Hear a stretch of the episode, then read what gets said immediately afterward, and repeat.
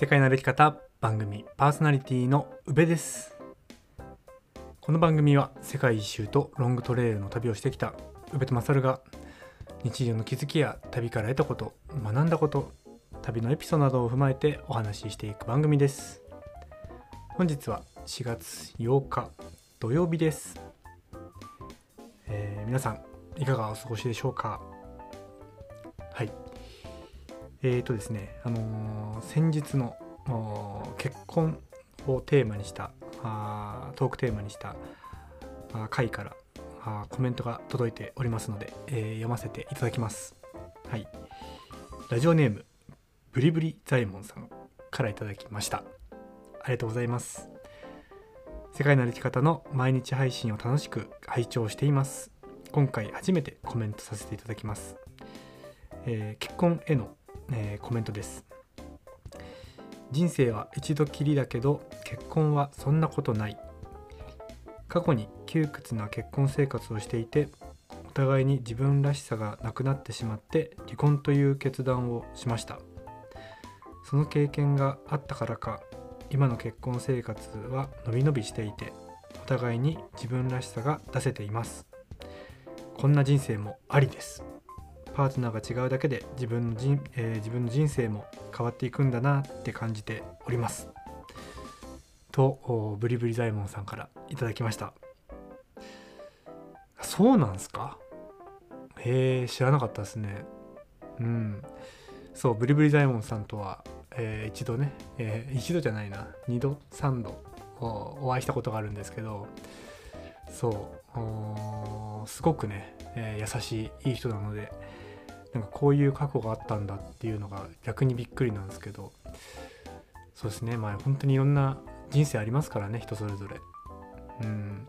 そうなんかこうやって配信してる側っていう人はねやっぱり自分の過去とかそういう背景とかを知ってもらえやすい環境だと思うんですよね。うん。でもやっぱりみんなそれぞれ、えー物語があってね。40歳であれば40年間のストーリーがあって20歳であれば20年間のストーリーがあって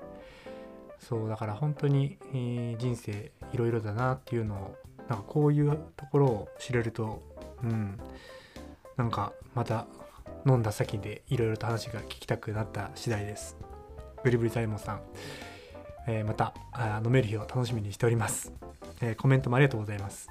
ぜひねあのトークテーマも お待ちしておりますので、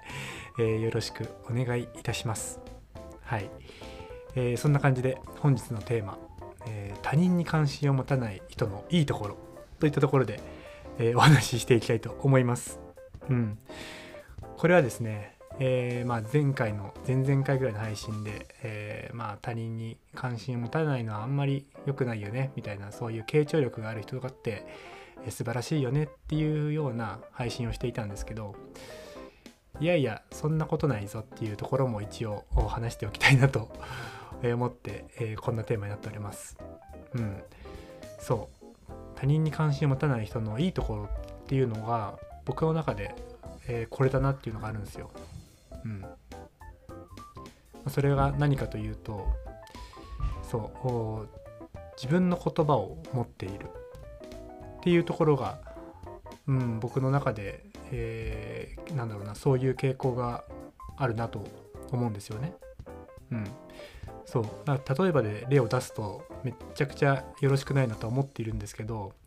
僕の中でパッと見ですね、えー他人に関心を持たないえーっていうか自分の言葉をめっちゃ持ってるな大事にしてるなっていう人をを挙げるとここでも何度かお話をさせてもらってるシェルパ斉藤さんであったり、えー先週ねお会いしたエアストリームの岡本さん、うん、これはあくまでイメージでしかないんですけどなんか僕の中でこの2人もっといるんですけどなんか本当になんだろうな他人にえーなんだろうなんだろう影響されないって言ったら語弊があるかもしれないですけど、うん、本当に言葉の一つ一つ自分の中から湧き上がってくる言葉を話しているような感覚が、うん、いつも斉藤さんとかとお話しする時には感じるし、先週岡本さんと話した時にもそういう似たような感覚を感じました。うん、そうで僕はまだ若いっていうのもあると思うんですけどなんかその自分の中にある大事な感覚をこう必死に守ってる感覚があるんですよね。うん。何て言うんですかね。うん。なんだろう。心の炎が、うん、燃え上がってる人はなかなか消されにくいからそのままなんだろうな大きい火種となって、えー、ぐんぐん前に進んでるっていう感じだと思うんですけど、まあ、僕の中ではまだ灯火みたいな感じでそれを周りからのガヤに負けないように必死に守ってる、うん、それがまあ他人に関心を持たないっていうところにもなってくる気がするんですよ。うん、そう。だこういうなんだろうな、うん、音声配信とかっていろんな人ば、うん、いろんな人の素敵な言葉があ耳に入ってくるしなんか自分も近しい経験をしているとその人のエピソードがなんか自分のエピソードにすり替わって、えー、なんか納得感があったりってよく僕もあるし、うん、それを真似していく感じも大事だとは思うんですけど何て言うんですかね。そういうのって、うん、なんか人生に素敵な気づきを与えてくれてるっていう感覚もあるんですけどだんだん自分の中から湧き上がってきた言葉なのか、うん、それが誰かの影響を受けて、えー、湧き上がってきた、うん、感覚なのかなんかそれが分からなくなってくる気がするんですよ。うん、自分が好きだと思っていた、うん、ものとか感覚、うん、大事にしてたものがなんか誰かからの影響を受けたからそれを好きになったのかがあ分からなくなってくるっていうのは僕の中でなんだろうな大事なことだと思ってるんですよ。うん、な人によってはそんなね自分の中の言葉だろうが誰かから言われてあそれ気づきが得て自分の中で納得したんだったらいいんじゃないのかって思うかもしれないんですけどなんかそれって僕全然、うん、全然違うと思うんですよね。うん。この番組もいろんな方に聞いていただいていて、うん、で、えー、よくなんだろうなうん僕らが使ってる言葉を、まあ、また別の方が、うん、どこかで聞いたようなセリフを刷り込まれているような時もあったり、うんまあ、それもそれで、うん、いいことだと思うんですけど何て言うんですかね。うん、誰かの影響を受けて行動に移すことももちろんいいんだけどそうその内から湧き上がっていく言葉とかうんなんだろうなその、うん、向き合い方、うん、なんかそういうのってうんすごく大事だなと思うんすよ。うん、そうだロングトレイルってそういうところを考えるとすごく相性がいいというか、うん、なんだろうなその物理的に、うん、外部からの情報を遮断してひたすら自分の中から湧き上がっていく言葉に、耳を傾ける、まあ、おしゃれに言うと、うん、そんなあ言い方になるんですけどでも本当にそういうところがあって、うん、毎日音声配信を聞いてるとめっちゃ勉強になるし自分もあそういうところ学びたいなっていうところももちろんあるんですけど本当にそれ以上に自分の言葉自分の中から出てきた言葉を使っているかっていうのって、えー、めちゃくちゃあ大事なのかなと思ったので、えー、うん、他人に関心を持たない人も、うん、そういうところって結構、うん、なんだろうな、うん、いいところだよねと思って、えー、シェアさせていただきました。うん、そう自分の言葉を持つうんなんかその言葉ってなんかそれ自身が自分な、うん、感じがあるんですよ。うん、さっき言ったようないろんな人の素敵な言葉とか意見とか情報知見そういうのっていうのは結局、まあ、だんだん血肉になっていくものもあると思うんですけどどこかしらなんだろうなその自分自身